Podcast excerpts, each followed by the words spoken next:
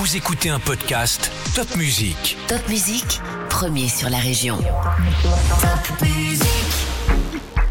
Salut, moi c'est Céline, je suis journaliste pour Top Music et voilà ton podcast L'Info Junior de ce vendredi 24 février 2023.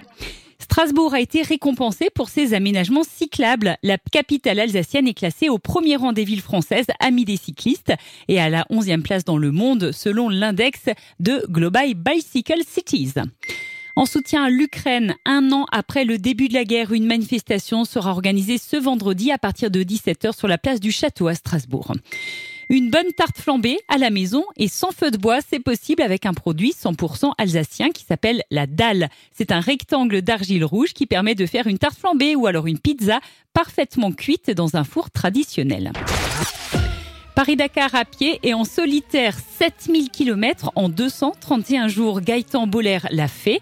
On vous a déjà parlé de ce papy gaga alsacien il y a quelques mois.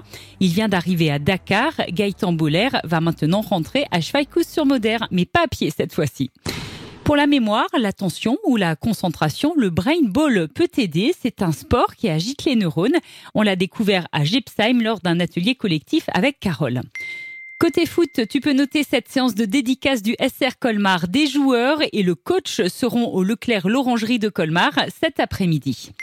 L'équipe de France d'avion de voltige indoor sera à Célestat ce samedi pour un entraînement exceptionnel avant le championnat du monde. Le club de modélistes de Célestat organise en effet ce samedi et ce dimanche un concours d'aéromodélisme indoor au CSI.